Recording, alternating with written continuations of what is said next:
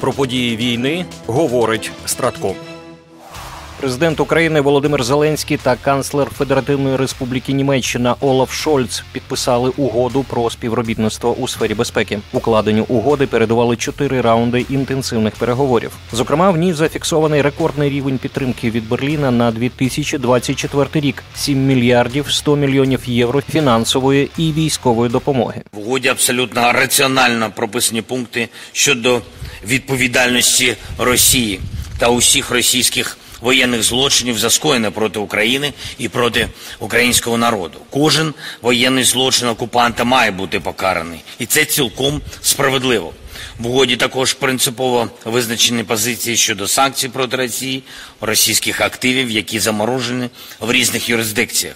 Кожен такий актив держави-терориста має бути конфіскований, спрямований на захист від агресії Росії, на відбудову після російського терору. З текстом угоди можна ознайомитися на сайті президента України. Згідно нею, Німеччина підтримує зусилля України на шляху реформ, зокрема у контексті наших прагнень до членства в ЄС і НАТО. При цьому угода жодним чином не перешкоджає шляху України до майбутнього членства в альянсі. Німеччина продовжуватиме підтримувати ініціативу майбутніх сил оборони України, взяла на себе провідну роль у коаліції спроможностей інтегрована протиповітряна і протиракетна оборона та здійснює значний внесок внесок в інші коаліції спроможності, такі як артилерія, бронетехніка, морська безпека, інформаційні технології, безпілотники і розмінування. Йдеться в тексті угоди. Як нагадав під час спільної прес-конференції канцлер Німеччини Олаф Шольц, його країна стала другою після Великої Британії, яка підписала такі безпекові гарантії з Україною.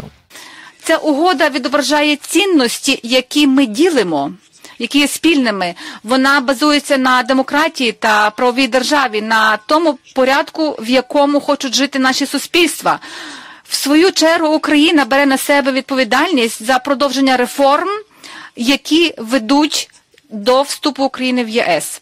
Наступною країною, з якою Україна планує підписати безпекові гарантії, має стати Франція.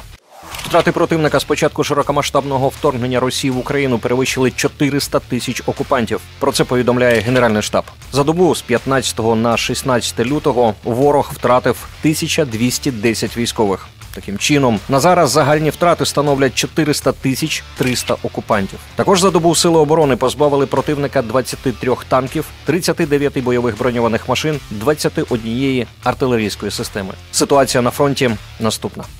У зоні відповідальності оперативно стратегічне угрупування військ Хортиця на Куп'янському напрямку. Українські воїни відбили три атаки ворога біля Синьківки та Іванівки Харківської області. На Лиманському напрямку українські воїни відбили шість атак противника в районах населених пунктів Терни, Ямполівка та Веселе Донецької області. На Бахмутському напрямку Сили оборони України відбили 10 атак противника неподалік Богданівки, Іванівського, Кліщіївки, Андріївки Донецької області області. В зоні відповідальності ОСУВ Одеса на Херсонському напрямку Сили оборони надалі продовжують утримання позицій та відбиття штурмів окупаційних військ. Незважаючи на значні втрати, ворог не полишає спроб вибити наші підрозділи із займаних позицій. Так протягом минулої доби противник здійснив три безуспішні штурми. Ситуація в Авдіївці складна, але контрольована. Запеклі бої точаться в межах міста. Наші війська застосовують усі наявні сили та засоби для стримування ворога. Про це у своєму телеграм-каналі в ніч з 15 на 16 лютого повідомив командувач оперативно-стратегічного угруповання військ Таврія, бригадний генерал Олександр Тарнавський. Згідно з прийнятим рішенням, відбувається планове підсилення підрозділів та здійснюється маневр військами на загрозливих напрямках. Крім того, виділений додатковий ресурс боєприпасів та інших засобів ураження, підготовлені нові позиції і продовжують готуватися потужні укріплення з урахуванням усіх можливих сценаріїв. Написав командувач Тарнавський. В день 16 лютого на його каналі з'явився наступний допис. Після багатьох місяців протистояння командування ОСУВ прийняло рішення відійти з позиції Зеніт на південно-східній околиці Авдіївки. Ми тримали цю позицію стільки, скільки це давало можливість ефективно стримувати та знищувати ворога. Рішення відійти було ухвалено задля збереження особового складу та покращення оперативної обстановки. Тактично заняття цих позицій не дає ворогу стратегічної переваги та не змінює ситуацію в межах Авдіївської оборонної операції. Наразі триває перегрупування військ, поповнення припасів та облаштування підрозділів на нових позиціях. Відбувається планове посилення підрозділів. Кінець цитати. Тим часом прес-служба 3-ї окремої штурмової бригади розповіла про ситуацію в Авдіївці в районі коксохімічного заводу. В повідомленні йдеться про те, що росіяни скидають по 60 авіабомб, продовжують обстріли з артилерії та реактивних систем залпового вогню, а також намагаються проводити штурми із застосуванням техніки та піхоти. Окупанти застосовують фосфорні снаряди, від яких відбувається загоряння цистерн з мазутом. Отруйний смог розповсюджується всією територією заводу, сказано в повідомленні 3-ї окремої штурмової бригади. В ньому також наголошується, що її підрозділи продовжують гідно протистояти противнику, ведуть оборону та завдають ворогу рекордних втрат.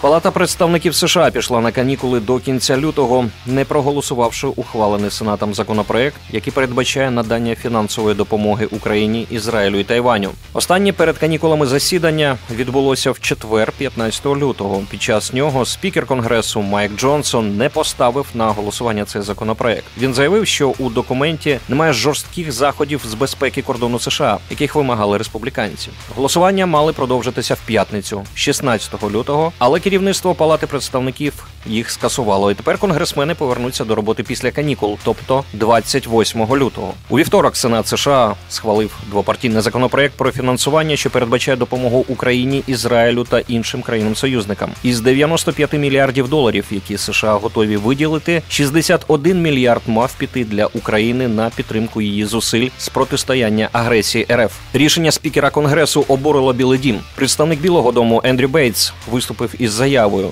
В ній він розкриткував Майка Джонсона за те, що той оголосив канікули, замість того, щоб покласти край шкоді, яку він завдає нашій національній безпеці. Кожен день, коли спікер Джонсон спричиняє погіршення нашої національної безпеки, Америка програє, заявив представник Білого Дому. Він продовжує зміцнювати криваві військові зусилля Росії та іранський режим на шкоду американській національній безпеці, робочим місцям у США та нашим найближчим альянсам. Своє слово сказав і президент США Джозеф Байден. Нездатність підтримати Україну в цей критичний момент ніколи не буде забута. Написав він у мережі X.